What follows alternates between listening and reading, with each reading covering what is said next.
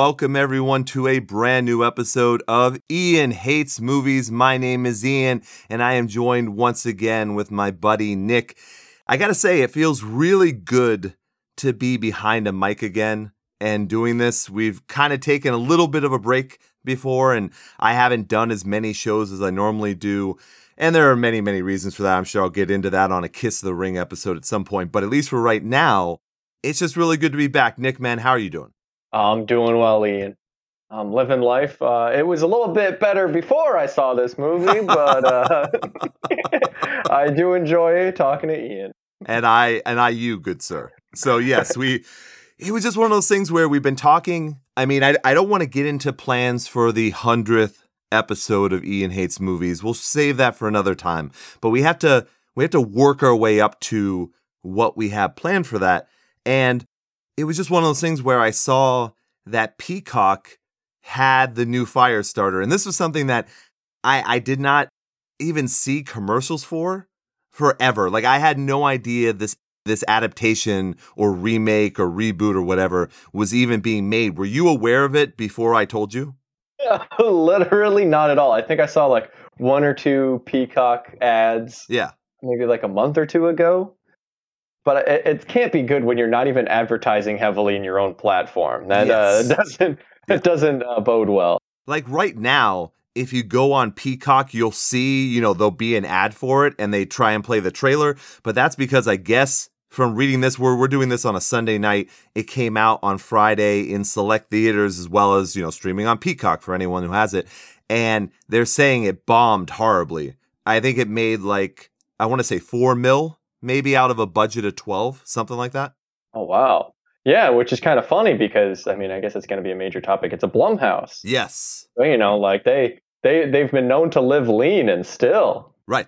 Yeah, yeah. You would think, I bet you all projections said that this was going to at least make 20. Yeah. You're looking at probably 20 or 30. But I, I mean, look, I, I don't really follow Stephen King on social media because he gets very, very annoying in his in his old age. As much as I love, I mean, his books have shaped my life. Like I have tattoos dedicated to his books.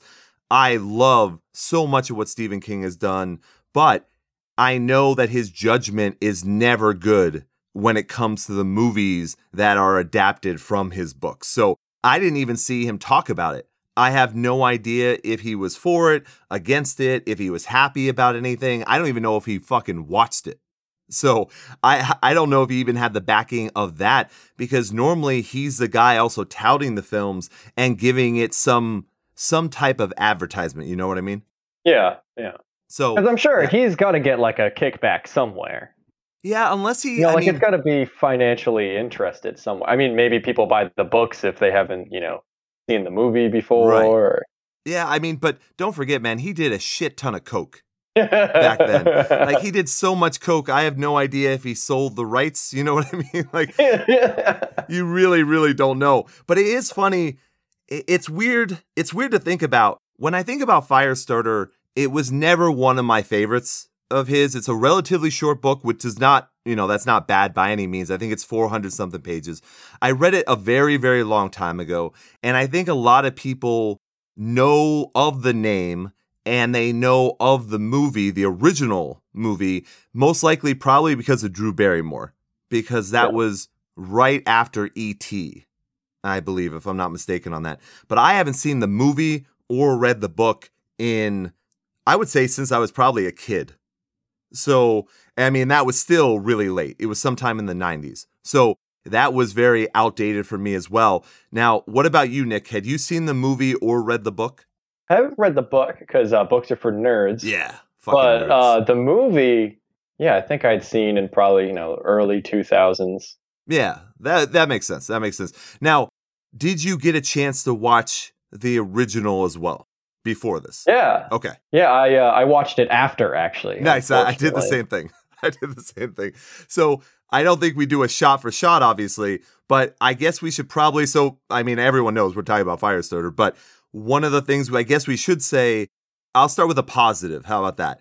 I think the positive was the new movie is the perfect length of film. Oh yeah, hour 30. Yeah. They shaved, you know, a quarter of the runtime off the old version. Yep. Great. So that's the positive. I I have maybe one other positive, but we'll save that. I think maybe we should say, well, how do you, how do you want to do it, Nick? Do you want to do a comparison between the two movies? Do you want to focus more on the new one and then just kind of you know harken back to the differences between the two? I can talk a little bit to the book as well. I can tell you for sure that the original movie is way closer to the book really there's not a whole lot of similarities between the new movie and the book. Yeah, I, I think it might be good for that context to get the book. Um, and then, yeah, if we run through a little bit on what the new one does, compare it to the old one, I think that makes a lot of sense. So Yeah, that, that way yeah. people know whether or not they should spend their hour and a half of their life on the uh, Zac Efron Firestarter, as I will call it. Uh, sh- we could probably answer that question now, don't you think? Good point. Oh yeah, um, man. Well, I I think one of the things too is that, and and I think we've talked about this on the show before as well, very, very recently, and I'm sure as well. I am superheroed out. Oh, yeah. I, I'm done. Like, if this was two years ago, you and I would have been at the fucking midnight screening of Doctor Strange. You know, and we would have gone to see and we would have talked about on the show. I have no need to do that until it comes out on Disney Plus. Oh, hell yeah. I just I don't have that drive. I've been let down so many times and it seems like the movies are the same over and over again. So Firestarter that came out, I think the movie came out in like 1984 and I think the novel was in like the early 80s or 70s or something like that. So this was kind of one of the first you know, novel superhero type things, you know, that wasn't like a comic book. But that's what it was. It, you know, there's she's a superhero. They're superheroes technically. They got their powers from Lot 6, the the medication that they that they were testing on people. But it's still the same thing as an X-Men story. Yeah. You know, it's you know, she doesn't fit in, you know, it's it's telling the story of a little girl who who wants to fit in, you know, it's fitting in with society, fitting in with, you know, her friends and classmates, and then it's the story of a father and a daughter. Mhm. So those are, you know, those are the themes that they're going for, but it is cloaked in the whole, you know, this is a superhero. She can fucking light things on fire. She has telekinesis, all that kind of shit. He's able to, you know, Zac Efron, say, is able to to push, quote unquote, push people, which just basically means mind control or to implant an idea in someone's head. And they do it. And I mean, everyone's probably really familiar with that from watching, uh, you know, the first season of, uh, why, why am I, fr- I almost said Jessica Alba. Uh, what's, her- what's her name? Uh, Jessica, fuck. You know what I'm talking about, the Marvel show, Jessica Jones. There we go. Oh, yeah, yeah. Yeah. So they had, you know, the purple guy in there that was able to plant the seed, I guess I should say, of what he wanted you to do. That's basically what Zac Efron, Andy is able to do in, you know, in the book and, and in both of the movies. But I I don't know. This should have been done years and years ago. If they were going to readapt this movie or remake it, this is not the time to do it because everyone, it, it's just too saturated. The market is too saturated with this type of movie. Yeah, I think this belongs in like, oh God, uh, was that 2013, 2014 when they remade Carrie? Ah, yes, that's right. Yeah, I Sure. feel like there was a a period of time in the mid 2010s where people were just remaking, you know, the the classic like horror movies. Mhm. Uh, not horror horror, but like, you know, the the entry level stuff. So I feel like somewhere in there would have made a lot more sense. Versus now, you're right, there's the superhero fatigue that this is obviously trying to be a superhero movie, but but I don't think it quite fills that role. Right. And don't forget the bullying aspect too. So with Carrie, that was such a big deal when everyone was talking about how bad bullying is and how it ruins people's lives. Carrie is a very good uh, you know, interpretation or or metaphor, you know, shining the light on people for that. It's similar here. They try and do it. I don't remember that much from the books themselves. And then obviously in the original movie, I don't think she ever is in school. I don't think they show that at all. But in the Zac Efron one, they do. And I understand why it's there. They're trying to shoehorn in, oh, this is somebody who's not accepted by other people. But the I mean, she's made fun of because she's not allowed to have a phone and she's not allowed to use computers, it's not because, you know, she can set things on fire. And oh my God, was that nauseating? That was just such a dumb plot point that had no payoff. They're like, oh, you can't have the internet or phone because we can't afford it. And they're lying to her about why they can't have it. And right. then it's like answered later, you know, once the uh, the tension and the conflict starts being introduced to the family. Mm-hmm. The mom's like, "Oh yeah, because people can track you then." Right. And I'm like, "That's dumb." Yeah. No. Yeah. Uh, and then ugh. go ahead. No, no, go ahead. Well, it it just completely to me invalidates the whole like, you know, being in the school thing. Like, why did mm-hmm. you have to have that bullying aspect if all you had to harp on was like, "Oh, you don't have internet, you're weird." Like, it right. could have easily been just like classic new kid syndrome. Like, oh, you don't talk to anybody, you don't have any friends, bully, bully, bully. Right. Right. Or if it's an internet type thing, then have her go and use the internet.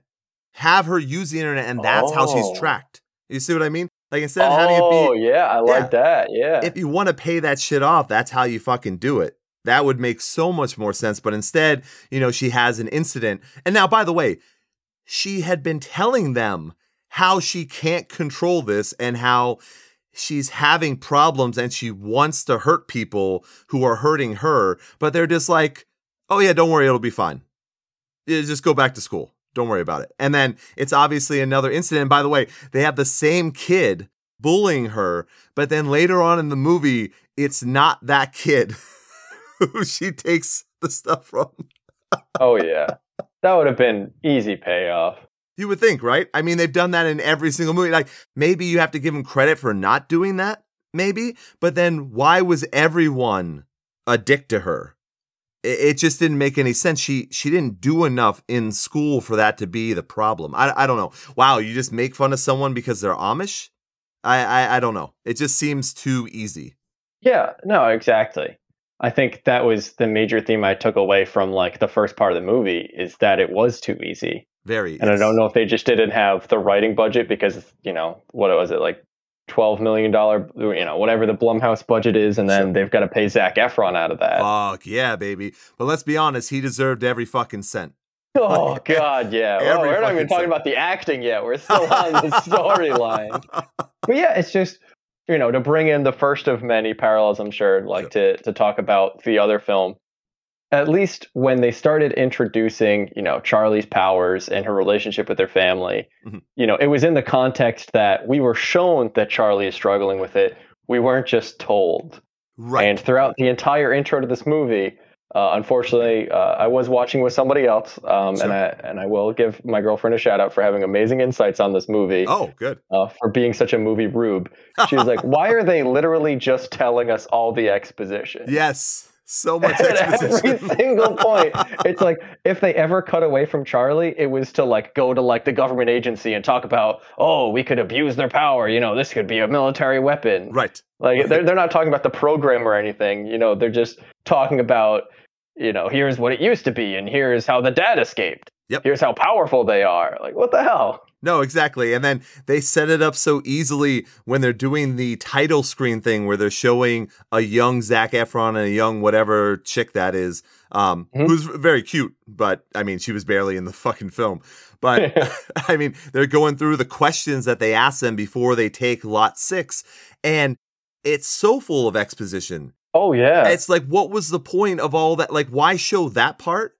It just didn't make any sense. It, it, was worthless to the entire movie. Oh, oh my god! And one other gripe about that yeah. is that it was 2008 from the timestamp of the video. Yes, and they gave it that awful like early 80s like yes. fucking film grain and the screen door effect of an old CRT. Yep. And it was so fucking out of place, and it hurt my goddamn brain. It must have been just a nod to the original movie then. I guess is what they were trying to do, but they don't even do enough of that. Like I, I oh. one of the funny I will say one of the things I laughed about in the original movie and in this one was if you remember in the original, Andy would hold his his hands to his head and yeah. like play with his hair whenever he was gonna do his power. And in this one, Zac Efron just audibly cracks his neck, even though it's obviously put in there uh, post production. But he just cracks his neck really fast and then does the move. And that made me laugh every fucking Oh, time. it was so good. Yeah. It got such a chuckle because then I was thinking about it like, so what's what happens if like he's walking around and him and his wife decide to get romantic massages Oh, okay. and somebody like presses a power like the pressure point at the back of his neck? Does he just start mind controlling them to kill each other? Yes. That is exactly Like, or to yeah, quit, if, quit smoking, obviously. yeah, to quit smoking. oh, that was terrible. That arc could have died too. That was fun. Yeah, it, it was uh, like I guess you can say that that technically wasn't exposition, but you didn't need it because obviously he's only going to take that that whole scene where he's he's trying to stop the woman from smoking, so he does, you know, he does the power on her.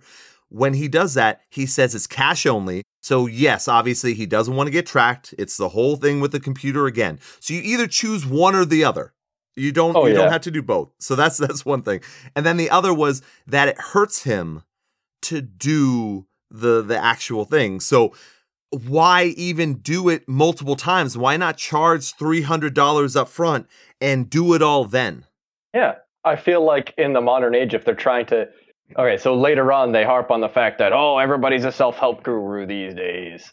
Like, yeah, if you're already going to admit that that's like you know a challenge in our society that so many people can do that, that Right. means if somebody's actually able to do it, shouldn't he be making at least three hundred a visit? Yeah. Like it's a guaranteed success rate.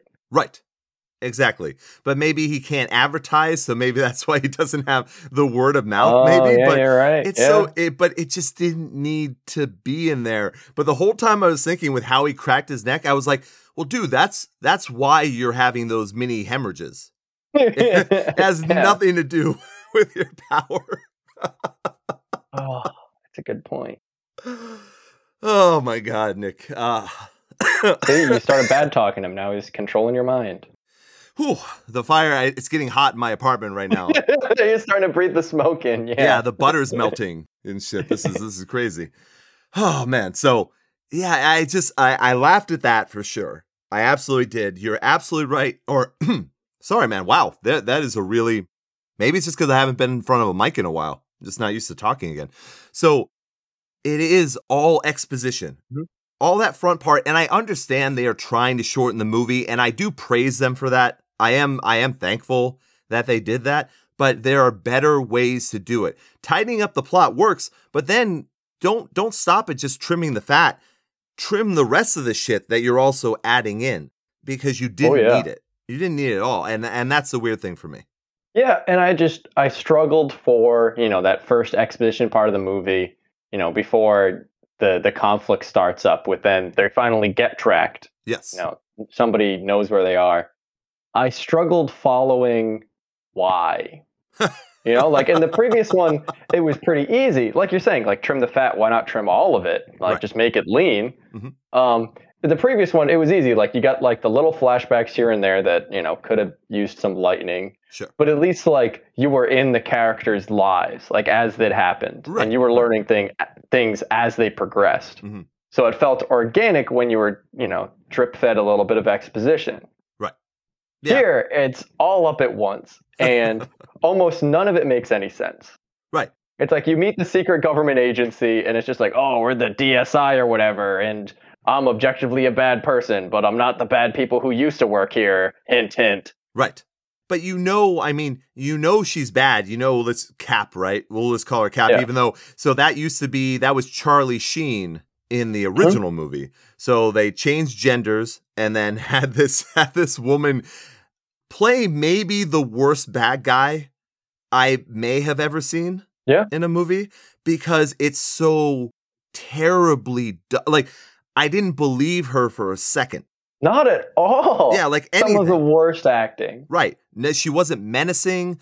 Uh, she tried to have these like quick, witty retorts to people that didn't land ever. Nope. Like, remember the one where uh, I think she was talking to Red from uh, from that '70s show, and I was expecting at some point for him to say, you know, I'm going to put my foot up your ass or whatever, and he didn't, which was weird to me. but at some point, he makes a comment about the old regime, and she's like, "Oh, well, I don't think he could fit in a dress this well." And like awkwardly puts her hands on her hips to show her dress off. that was not the character to try and do that. No, I just maybe it was just like the the shallowness of what the character was intended to be, Sure. but also like it's definitely reflected in the sets. Like yeah, right. anytime she talks, it's in her office, and you can tell they had a hard budget to hit. Yes. Like in the previous Firestarter, you know, it was they had established that this is the farm. It's sprawling. You have like a mansion in the middle of the Virginia wilderness yeah, that right. just like this is their place that the government goes to play. Right. Here, it just felt like an office park the oh whole yeah, time. and a, like, a was- dungeon, a technical dungeon. yeah, just a technical dungeon, and you you wonder why it was chosen to be just so shallow and dark Right. when you have such one-dimensional characters to begin with. Like there, there's no soul at any part of the process. No, none whatsoever. So think about it this way: you go from a shitty little house to the school, you know, a high school, middle school, whatever. Then you go into the woods, and you have a house on a farm, and then you have this CGI building. Yeah, and that's that's it pretty much what oh and behind a motel or somewhere where they have the dumpster and the cat yeah. and by the way laughed my fucking ass off at the cat scene oh man, yeah. That was something. i thought they were gonna pull their punch and they didn't so it was just like the fucking cat scratches her and you know what she wants to do but you're like are they gonna do it and then they cut away and you just hear the burning sound and the cat meow and then that's it and then you see the burning cat They doubled down on it. You're right. I was literally shocked watching it. You know. Luckily, shout out to Peacock. It was in the the comfort of my own home. So I didn't feel bad literally saying, "Oh, they won't." right And right then they did. They really went in on it. That right there was the R rating. Was just that was the only thing R-rated in this whole fucking movie. It's very true because I think they said they might have said fuck like a couple times maybe, but other than that, even the people burning, I guess the one thing you could say would uh, I don't know, her setting her mom's arms on fire. Uh, that wasn't really. I mean, it was brutal when I guess they were uh, tending to the wounds and stuff like that. By the way, if you got torched like that, literally, you would have to go to the hospital. oh yeah. There's no way your hands are going. The, your arms and hands are not going to heal from that. The, it's just it's not. You have to have medical attention. Mhm. But other than that, what else did? What other killings were were brutal? You know what I mean? Like what was what was done that would have been a horror movie type death?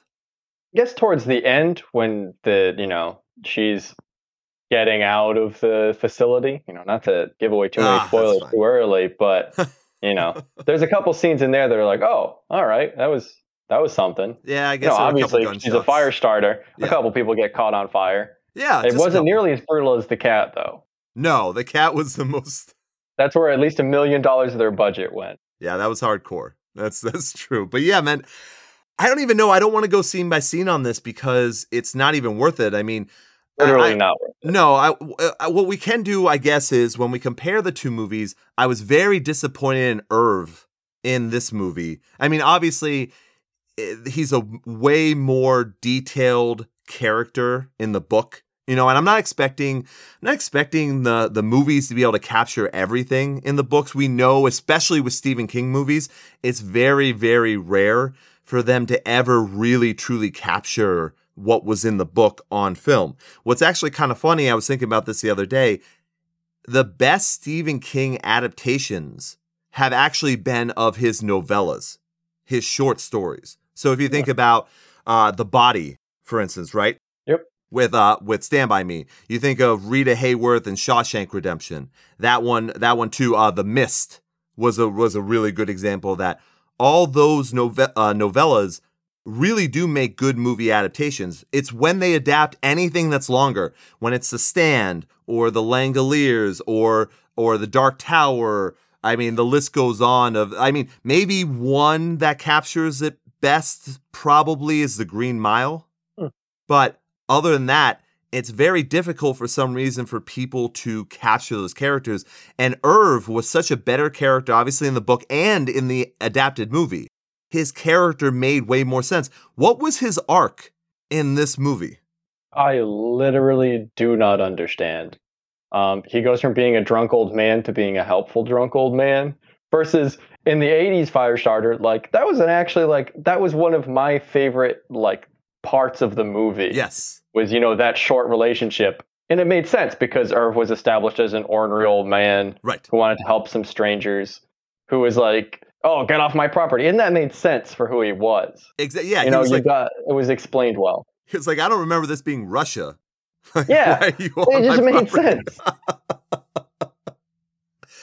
Yeah, he had Short he had nothing. He had nothing in this one. You know, you had the the wife who was in, I guess, not really a coma, but was pretty much a vegetable, right?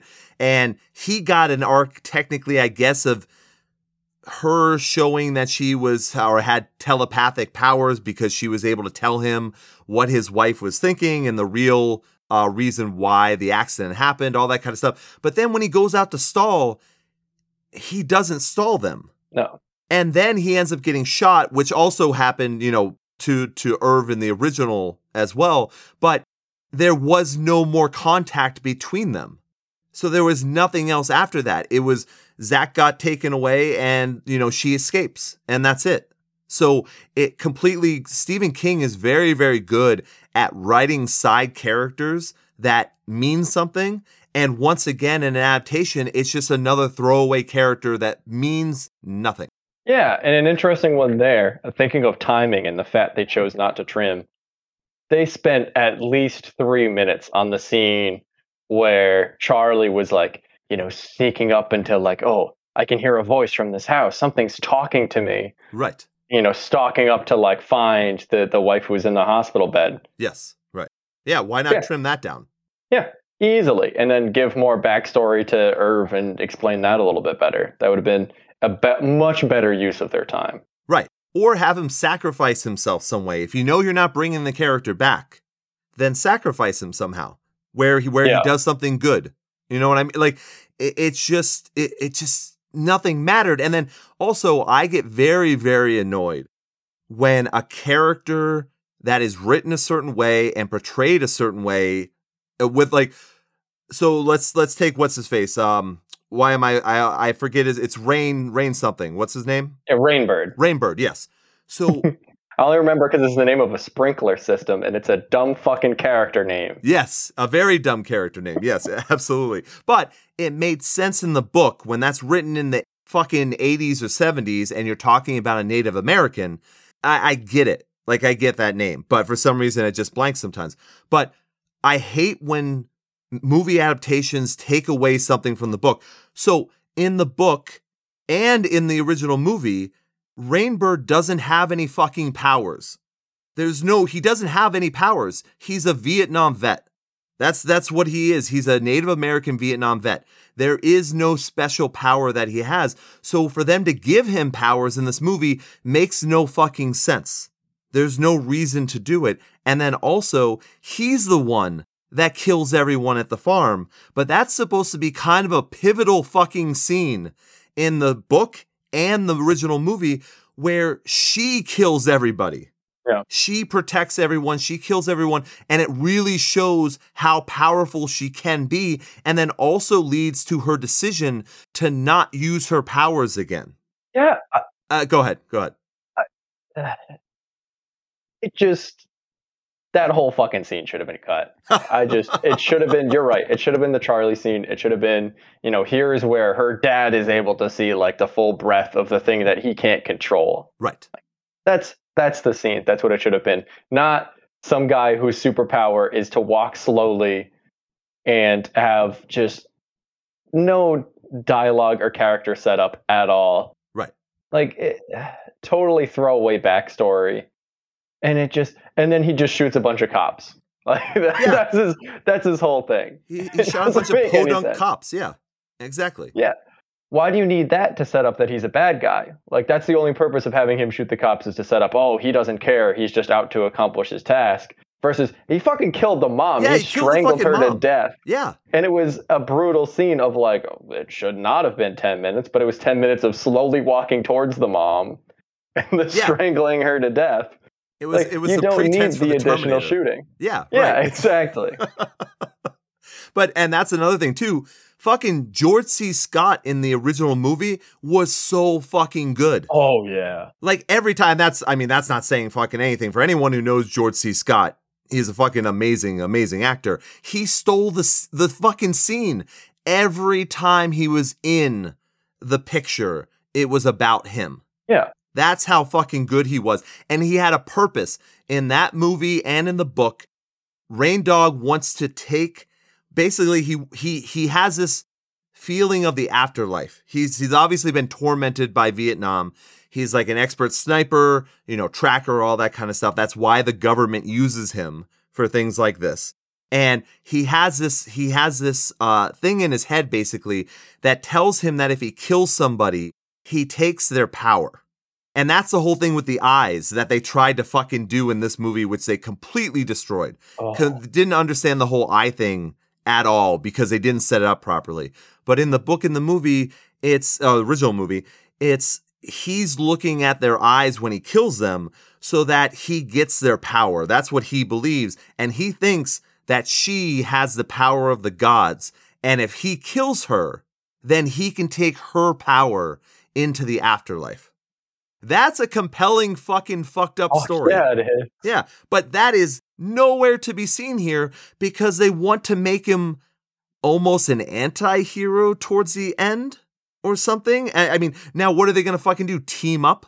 It just it none of that makes any like why take the better parts of the movie of the original movie and book why take the better parts and just shit all over them to do whatever you want to do your vision isn't as good as the original so why are you changing anything you could have improved upon the book for sure that book is nowhere near perfect for absolutely and neither was that original movie but work on the work on the bad things and keep the good parts and they did neither Yeah. I actually, thinking back on it, completely forgot he was Native American because they mention it once. Yeah, right. So I just thought it was the code name was Rainbird. But yeah, that makes sense now, looking back on it. And the hard part there is it would have been so easy to add two seconds of extra expositional dialogue to talk about how he was part of the original experiment and what it did to him. Right. Oh, what are his powers?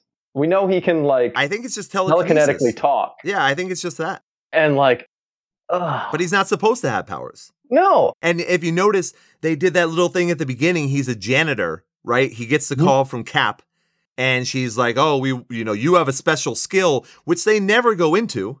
Mhm. They never go into what his special skill is. Like, what made him the person to do that? Eh, because she specifically says, "You're the best for this job." Well, what the fuck does that mean? Because he didn't do anything. Yeah, and what it doesn't make sense to me is why are they letting him have the janitor job after like, you know, some of his exposition is that like he's a little weird and whacked out from the experiment. They're just letting him live free with these powers to do whatever he wants. Why the fuck do they need anybody else if they can study his powers? Yeah, it would have made Like more it's sense. never established. No, it would have made more sense for him to be part of their group and just have him be the one sent out to get her. Yeah, exactly. You can still do the change of heart bullshit later on. You you can still do that. That's nothing. But it was almost like they were trying to say for people that like love the original movie, ah, see, he's a janitor. oh, he's a janitor. Yeah. Ugh.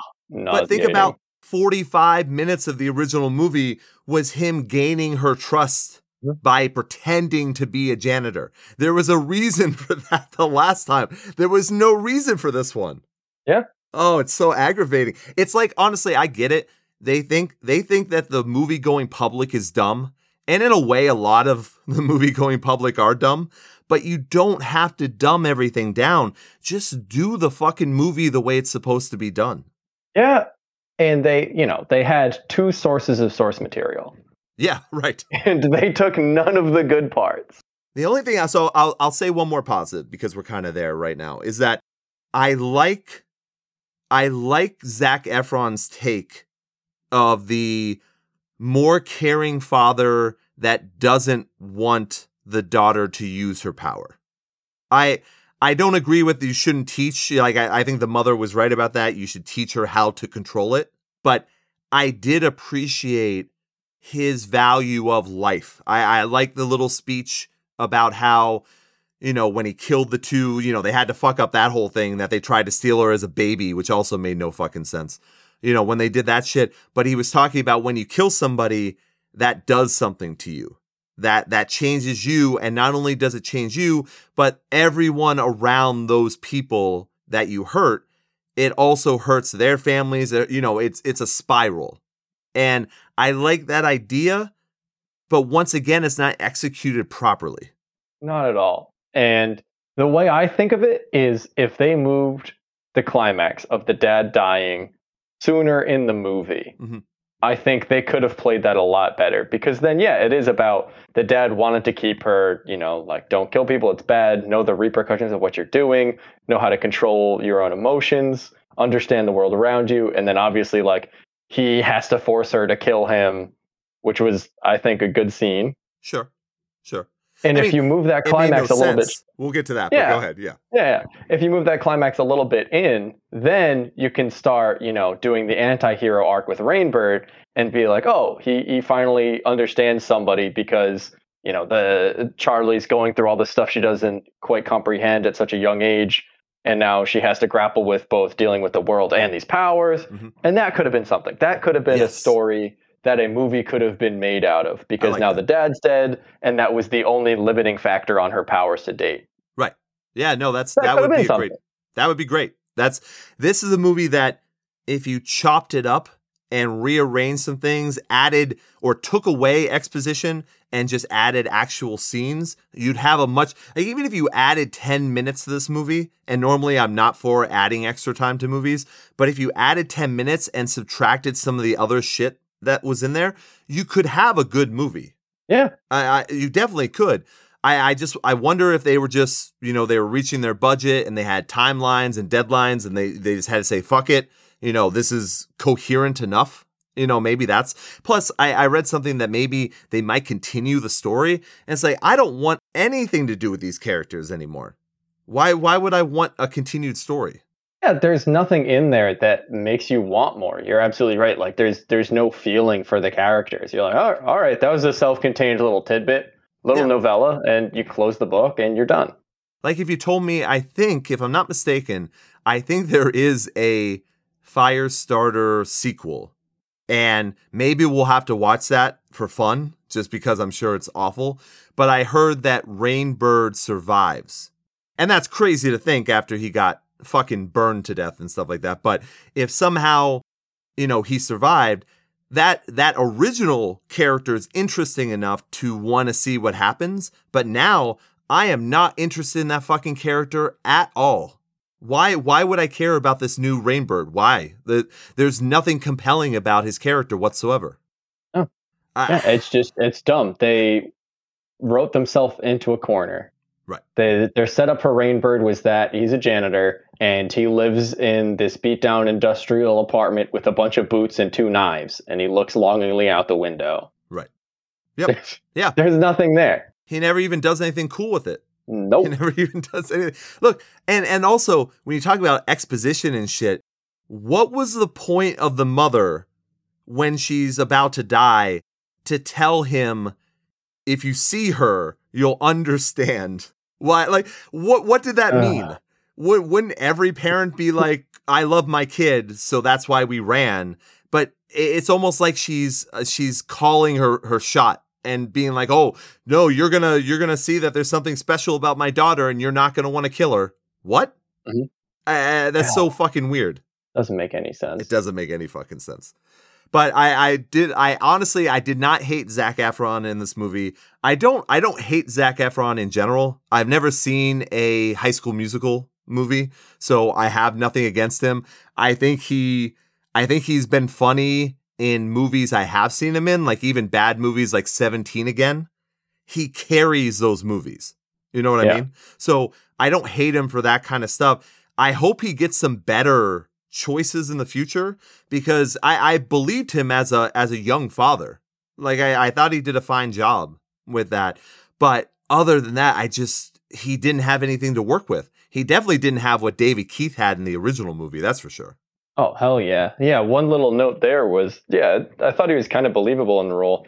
Yeah. But I think the the Blumhouse style of the face first run through the house, Oh yeah. you know, like the frantic, Yeah. versus in the previous one when the when he discovers his wife is dead in the laundry closet. right. The difference of shooting to the face versus shooting from behind as he does the frantic scramble around the house, Right. Yeah. worlds of difference. Oh, very true. I mean, it Yeah. just added no believability to the scene to just, you know, see the shaky cam like, oh, I'm scared now. Right.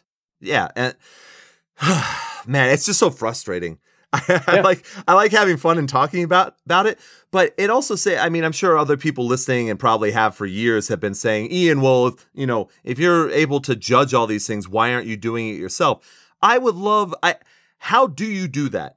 If I wanted to take let, let's say for instance, I I love The Long Walk. It's my favorite book. I'm going to be talking about it on a show coming up with uh with actually Grace Sorensen from the band Charlatan. We're going to record a show and we're going to talk about The Long Walk. I'll write a fucking screenplay for The Long Walk. But how do you get anyone to see it? Like how how do you get in like I I can do all these changes, I can tell people what needs to be done in a movie as can you, but the there are people out there getting the opportunities to do this stuff. So how does that happen? You have source material. Why if I write something, how do you just get into the right fucking hands? Because I know I'm not going to make those fucking dumb mistakes. It, it shouldn't be that difficult. Yeah. Ah, Yeah. it's frustrating. It's it's the simple stuff though. It's building character and atmosphere. No, it's very true. And like I said, I think the only person's character that's really developed here is Zac Efron, Andy. I think it's the only character because also, how stupid was that? I almost expected an 80s montage music to come on when she was in the fucking woods. What did that even. Dude, how long was she in there? 45 minutes?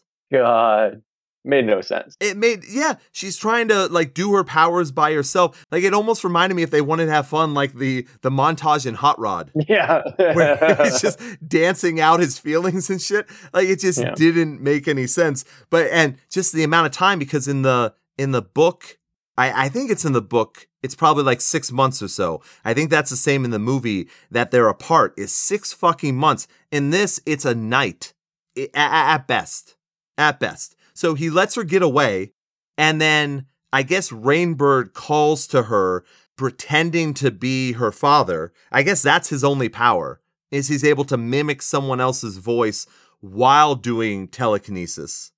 So he calls out to her and lets her know where they are, and then she just walks in there. And they have the scene with the the IT guy or something. I don't know. I guess an agent who was lying. That was also weird. I don't know the point of that scene. Please, Nick, tell me what was the point of that scene? Uh, I I couldn't tell you, Ian. I think Why it was sneak in? interesting. Yeah. I think the only thing that I took away from it was like, oh, she had to be brutal again. Yeah, well, see now that would work if so we'll we'll go past this. So what what happens is she kills the guy, she takes his key card. They all see that the the fucking car is on fire and they still let her in. Yeah. They still let her walk because they have a trap set for her because they know she's coming.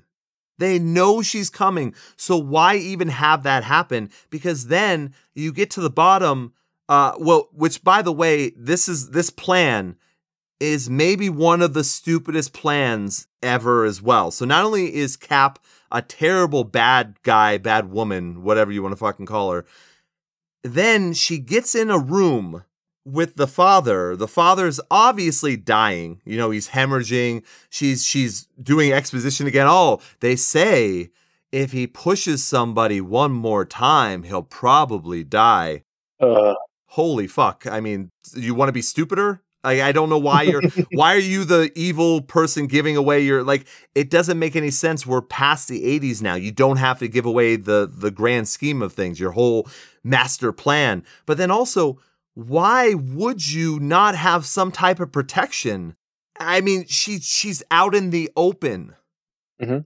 why is she out in the open. It, it, there's nothing to make sense about it. It's just, it's not a good scene. No, empirically. not. empirically.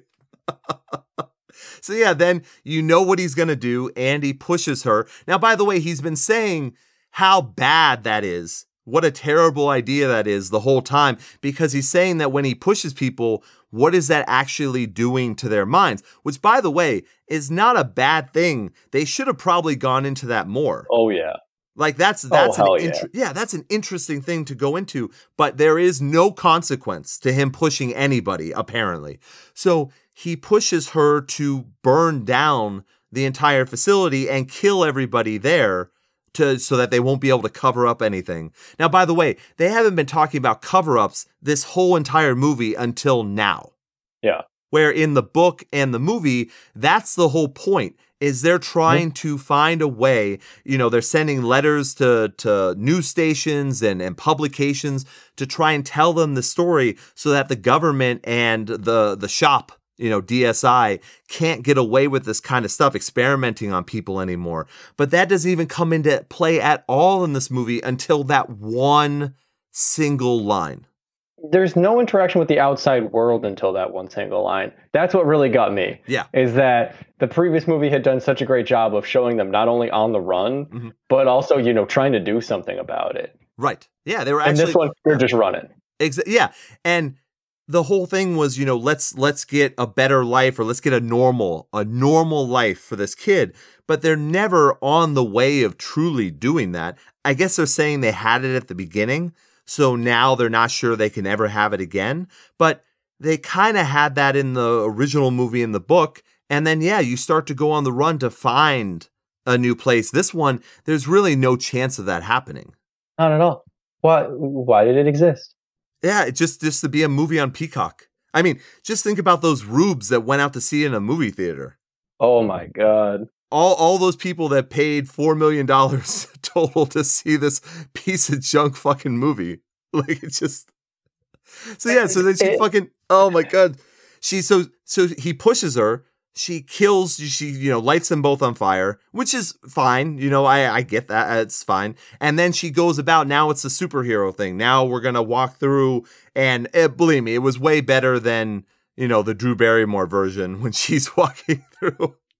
I mean the the CGI Mhm. was better for sure. The special effects were better. But even then it's just I I didn't care. I never felt like she was ever going to really be in trouble. Nope. And and even when they finally brought the people with the uh with the fireproof uh suits on, the dude takes his mask off.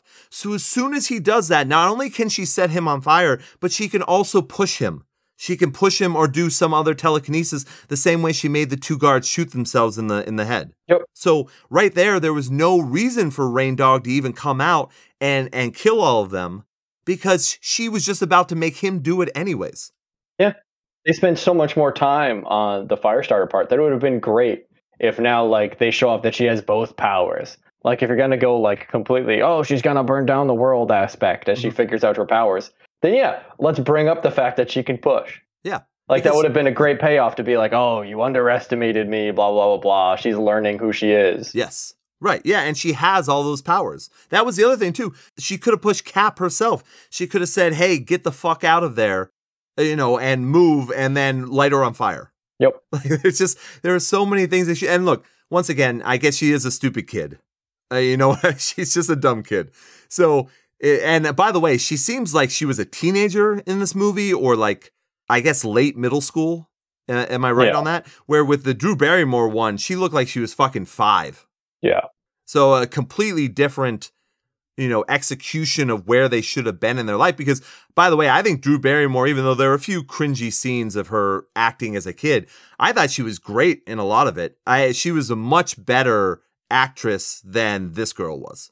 Yeah. And I think there was even less to do for her in the last film. You know, like Yeah. versus this character, like there is more time where she's alone. Mhm. Drew Barrymore, you know, there was always, you know, something else acting and going on in the room that didn't involve Charlie. Right, right. Yeah, that's her name, But- Charlie. We probably should. We probably haven't even mentioned that. uh, so yeah, so then she kills everybody, and then Rain Rainbird comes to. Did I say Rain Dog before? Rainbird Rainbird comes and and kneels down so that he can be killed, and then for some reason she decides not to. You know, after she's killed all these people, and that's the dude who murdered her mom and murdered all those other people, she decides not to kill him and she burns down the entire facility. the terrible CGI and dumb bullshit that they had. And she walks over to the ocean, I guess, lighting things on fire, and then drops to her knees. And then Rainbird comes out and carries her off. And that is the fucking end of the movie. Yay. now, I don't know about you. I, I fast forwarded to see if there was any after credit scene or some shit, and there was not. Oh, I, I it wasn't even worth my time to look. I, I'm glad you did. It's good to hear there wasn't anything that I missed out on before this review, but yeah, it, the first name popped up in the credits. I'm like, all right, that was Yep. fun. And then at one point in the movie, they did the liar, liar, pants on fire. Whew. Wow. that I don't even think that was on the 80s movie. That wasn't even in the original, I don't Oh, think. I don't remember. Am I wrong either, on yeah. that one? Uh, I don't recall it. Yeah, I don't I don't think so. I don't think so. So really, man, that's that's it. I don't there, there's not much to I think we gave a lot of ways to make the movie better. We talked about a couple positives for sure. We talked about a ton of negatives, obviously. I I would say I, I mean I'll I'll give my recommendation and then I'll I'll ask you if you if you like old school Stephen King stuff and you're going to watch anything that Stephen King does or has a hand in or whatever, just watch the original movie. I, I really don't see any reason why you would watch this one because at least in the original, Drew Barrymore does a very good job. I think Charlie Sheen does a good job for for most of his role too, and then obviously George C. Scott's fucking amazing. So there's a lot more to bite into. There's a lot more to chew on in the original movie. Same with the book, obviously. But if you're if you don't read because you're you know not a nerd, then watch the original movie. I see no reason to watch. Oh, except for the breastfeeding uh, scene in, in the beginning of this one. I'm pretty sure I saw nipple. I'm pretty Yeah. sure. Maybe that's why it was R. Was just that 10 second scene of her breastfeeding. That that might have been it. Ah, but what about you, Nick? What are you thinking? Here's an interesting take. Ready? Go ahead. All right. Obviously, choose the 81, the the 82, 84 one Mhm. if you actually want to see like a movie that's palatable. But if you want something that's recent and on Peacock that you can laugh at, I would say the first 30 minutes of this movie Yeah. made me actually laugh about how badly the film was made. Okay, gotcha. Yeah, that's. I I, mean, think the rest of it drags on and it gets less fun in how bad it is. It's bad in like storytelling ways versus just like being objectively poorly written right, right. in totality. Like the teacher character, we didn't talk about it at all. Oh my god, One of the worst characters I've seen in modern filmmaking. that was fucking Just hilarious. That's true. Utterly terrible. Yep. The So like honestly, first 30 minutes, like it's about the same amount of time as a TV episode. true. Uh yeah, just watch that and shut it off after. You'll get a good couple chuckles. It's probably good for pregame before a real movie. Yeah, yeah. Or uh, like fast forward to wherever the cat scene is. Oh yeah, yeah. Well, next time we'll just do timestamps. Yeah, Here are the times that this movie is worth watching. that's that was one of those scenes where if we were doing a live commentary track like we did for uh Army of Darkness or not Ar- oh wow we if Army of we should Dead. by the way we should do Army of Darkness that fucking Ooh. movie's Oh yeah, Uh, but. Yep. but yeah Army of the Dead or whatever uh when we did that if you and I had both live for the first time watched that cat scene the amount of I think we would have been laughing for like 15 fucking minutes Oh my god! It just that's the one time Zac Efron's fake Southern accent like kind of cracks up a bit is when Yes. he's like kindly telling his daughter, "Oh, you, you gotta kill her, gotta put her out of her misery or whatever." Oh my And God, like, that made me laugh. "Oh." that made me laugh so much because I understand he was trying not to freak out his daughter, but he also should have Mhm. been like, "Hey, fucking psychopath, get your shit under control." I, That was a teachable moment. yeah, he did. I but that that's why he's a good dad. He was able to take that moment and really just fucking you know kill that cat, make put him out of the misery. so yeah, I like I like your I like your recommendation there. That's why that's why I think maybe for some fun, uh, when we have some time to spare, maybe we watch the Firestarter. I, I don't think it's rekindled, but it's it's Firestarter something, and I think it's when she's like a teenager or a young woman or something. And I almost guarantee you that movie is ripe with tons of just laughing at like parts that you could just like are so unintentionally funny that they're just amazingly funny. Yeah, and I, I think that's the interesting thing is of all the bad movies we've seen Mhm. in my short time uh, guest co-hosting, there weren't a lot of parts that make you laugh. Like Wonder Woman '84, yeah, there were Oh a couple parts that were so bad at the start that you laugh at. Every man is a rapist. yeah, The 80s were Um, the worst because men were just raping women everywhere. yeah. Uh, there were there were very few things that were just such so poorly made that you actively laughed while you were watching it. Right. And I think it was refreshing to watch something like this where I, it, it was nice. Right. You know? Right. Well, I think I can probably pick us out some D horror movies. You know what I mean? Some some ones that are just unintentionally funny that that you would enjoy. The other thing too is maybe we have to branch out a little bit. The other thing I saw on Peacock that I didn't watch, but I saw they have it, is that Will You Marry Me movie? Remember the one with Jennifer Huh. Lopez and Owen Wilson? No. Oh. Oh, I'm gonna have to Google it. I bet you that is hilariously unintentionally funny. Oh, I would absolutely guarantee it. So that might end. You've got your girlfriend. Maybe she'll sit through that with you, and we could do a movie like that. Because that's like when I did with Kelly. What was that one where the the girl goes to Ireland to propose to her? Oh, Maid of Honor. No, no, no, not maid of honor. Um, uh, for no, no, leap leap year. Oh, Leap Year. Yeah. Like that movie is so bad, but it's so fucking hilarious because of how bad it is. That that was a fun movie. Like you hate watching it, but while you're watching it, you're finding so many things to laugh at because of how unintentionally funny it is. Oh yeah, absolutely. And that's kind of what I expected more out of the uh the streaming movies. Peacock hasn't done it yet, but Netflix has a bunch of abhorrently bad rom-coms. Oh, I I, I I'm trying to think. I I'm sure I know some of them too. But they're not coming to my head right now. But you're absolutely right. They do every once in a while. A fucking movie will show up on there. And I'm like, how did this get greenlit? No wonder they're losing a billion dollars oh, a year. fuck yeah! Hand over fist. I think one one of them that I just saw. Well, I, once again, when I say saw, it's it screens across the tiles or whatever. But was the girl who used to be like super fat and she was in those singing movies? You know what I'm talking about? She has a Rebel weird- Wilson. Yes, yes. I guess, and she might be thin now in this in this movie, but it's called Senior Year, I think. And I think she was in like a cheerleading accident, and she wakes up from a coma like 20 years later, expecting to go to the prom. Oh, that sounds like that sounds so good. Yes, I guarantee you we would have fun. Like that would be torture Oh, to watch, yeah. but we would have fun talking about that. There's no doubt about that. Oh, that okay. I'm gonna I'm gonna put a calendar reminder in. Yeah, that was so fucking bad. But I, I will say to people, yeah, I, I agree with you. I, I'm good with that. Everyone just try and it sounds like we're doing like a lot of movies that we don't really like right now. And, and that is true. But for the hundredth anniversary uh episode one, I we do have a lot planned.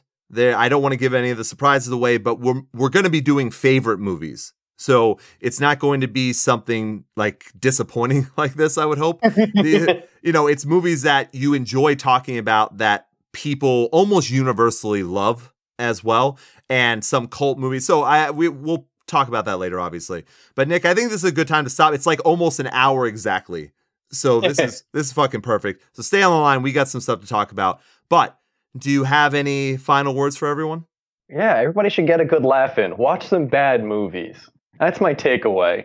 I like Uh, that. A lot of good creative processes happen in movie making, and sometimes they don't. And it's important that we make fun of it when it doesn't.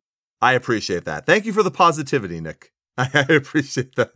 And I will leave everyone with the Stephen King quote that I have used pretty much my entire life and I have used on the show for forever, but it seems very appropriate now to do that. Long days and pleasant nights. Thanks, everyone.